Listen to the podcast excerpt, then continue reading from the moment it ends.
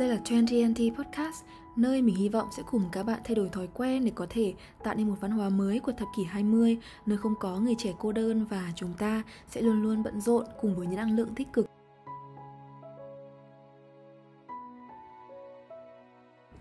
Chào mừng các bạn đã đến với số thứ 5 của TrendTNT Podcast. Tuần vừa rồi của các bạn thế nào? Mình thì ốm nguyên một tuần luôn và vì mũi bị xoang ấy nên là không thể thu được podcast và ra số thứ năm vào tuần vừa rồi. Thực ra ngày hôm nay thì giọng của mình nó vẫn đang rất là tệ, nhưng mà thực sự cảm giác rất là bị, kiểu bị, kiểu, bồn chồn ấy. Khi mà không được làm một điều mà mình thích thì nên là vẫn quyết định là sẽ thu podcast này để chia sẻ suy nghĩ của mình sau một tuần qua.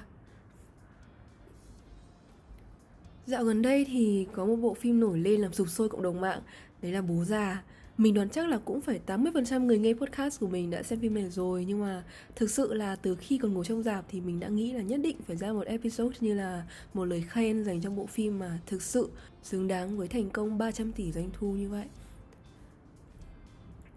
Ở podcast này thì mình rất muốn chia sẻ bốn khía cạnh mà mình cảm nhận sâu sắc được từ bộ phim ba chi tiết nhỏ nhưng mà khiến mình cực kỳ ấn tượng và hai yếu tố mà mình cho là làm nên thành công rực rỡ của bố già mình đảm bảo là sẽ không spoil về nội dung cũng như là không đi sâu vào phân tích bất cứ chi tiết nào cả. Bởi vì mình biết là hầu như tất cả mọi người đã đi xem phim này rồi, nhưng mà mình quan niệm là nếu như muốn cảm nhận rõ nét và đúc kết được nhiều ý nghĩa từ phim ảnh, thì mỗi người đều nên tự mình chiêm nghiệm thay vì chỉ tin vào quan điểm của các reviewer. Đầu tiên thì mình rất muốn chia sẻ bốn khía cạnh mà mình thực sự tâm đắc sau khi xem bộ phim này. Nói về khía cạnh cảm xúc trước đi thì phim này gây khóc mọi người ạ.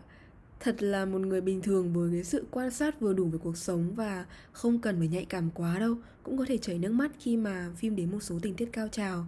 Thông thường thì mình có một khái niệm hơi chủ quan, đấy là phim chiếu dạp nào mà mình xem mà mình khóc thì mình sẽ đánh giá nó là hay.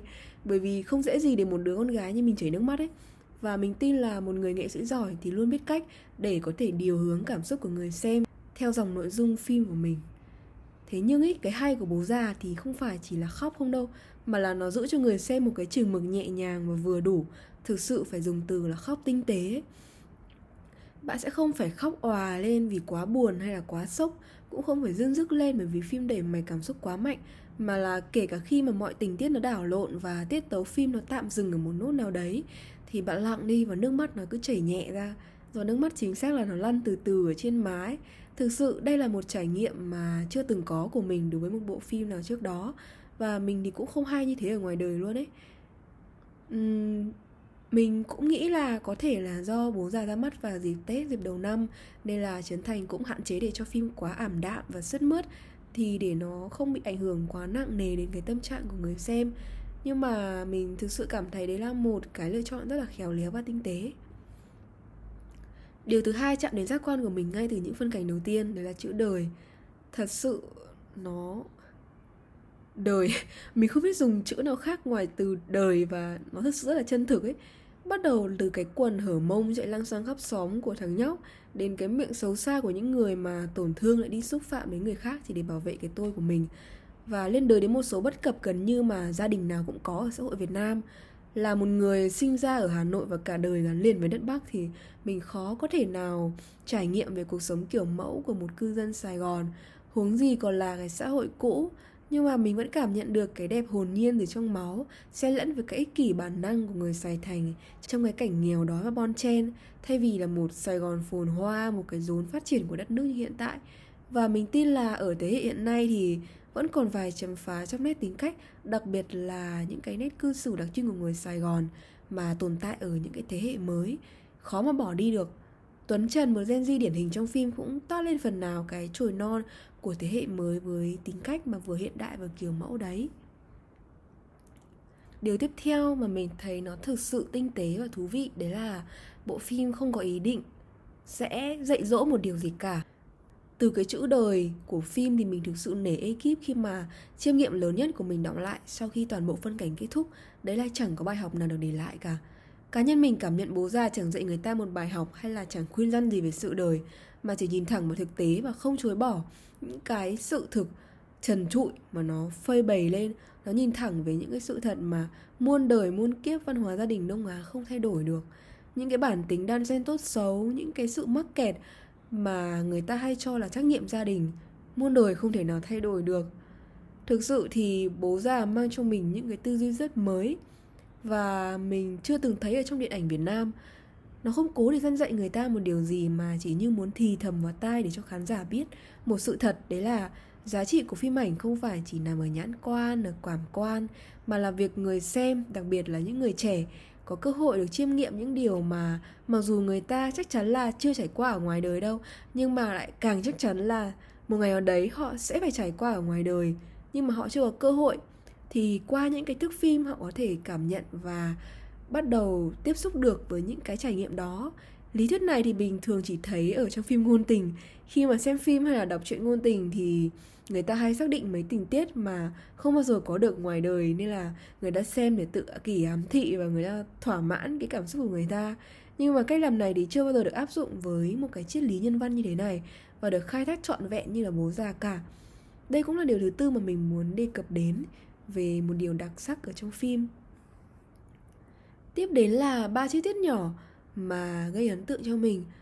Thì tuấn trần, một nhân vật điển hình là có nhiều điểm sáng trong diễn xuất và cũng để lại nhiều chi tiết khiến cho mình nhớ nhất.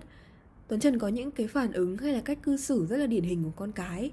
Ví dụ như là biết mình sai lè này, nhưng mà cũng chỉ nhận là hồi nãy con nóng, chứ không nói ra được câu xin lỗi. Mặc dù ở trong phim ấy thì đấy là một bước tiến vượt bậc của anh chàng này rồi. Hay là lúc em gái bị bố mắng cũng gằn gạt bảo em là kệ đi, ăn đi bởi vì biết là bố bảo thủ và không muốn trẻ con bị mất lòng bởi vì trời đánh tránh miếng ăn hay là những cái sự quan tâm vụng về của một thằng con trai trong nhà từ việc mua tặng em cái váy bằng tiền mình làm ra nhưng mà lại không bằng nổi bởi vì size quá bé cái váy nó chỉ bé bằng một phần tư con bé thôi ấy. điều mà mình thấy thú vị nhất đấy là ở phim thì khi bước đến một cái chi tiết cao trào và mình với tư cách là một khán giả thì mình nghĩ là đã thấm được một bài học nào đấy rồi. Nhưng mà hóa ra có một cú quay ngược nó xảy ra và nó đảo chiều suy nghĩ của mình một lần nữa. Mọi bài học trước đấy biến mất luôn. Và sự thật nó lại quay về, những cái sự thật trần trụi nó quay về.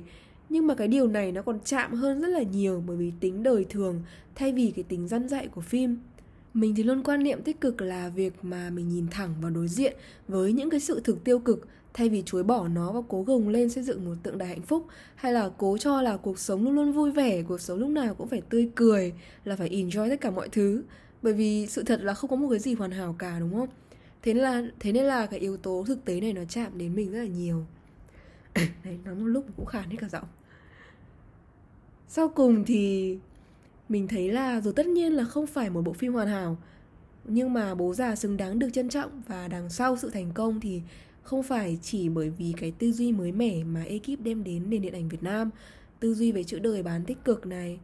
Tư duy không điều hướng mà khiến người ta phải tự xây nên bài học của riêng mình. Bên cạnh đấy thì còn là sự bản lĩnh khi mà dám đầu tư vào thời điểm đại dịch nhạy cảm. Chính vì thế nên là bố già chiếm được thị phần rất lớn trên thị trường phim chiếu rạp, khi mà gần như các hãng sản xuất đều không ra mắt phim mới. Và đây cũng là một sự khôn khéo về chiến lược cũng như là kế hoạch marketing của bố già. Cảm ơn các bạn đã là nghe số thứ 5 của TND Podcast. Và mình rất là hy vọng là sau mỗi episode thì chúng mình sẽ có thêm những người đồng hành mới để cùng nhau bước tiếp trên chặng đường phát triển của những năm 20. Các bạn hoàn toàn có thể gửi ý kiến đóng góp hoặc là những quan điểm cá nhân về những chủ đề mà mình đề cập hoặc là những đóng góp về nội dung tiếp theo qua hòm thư TNT 2021 a com. Và một lần nữa cảm ơn các bạn đã lắng nghe 20 Podcast.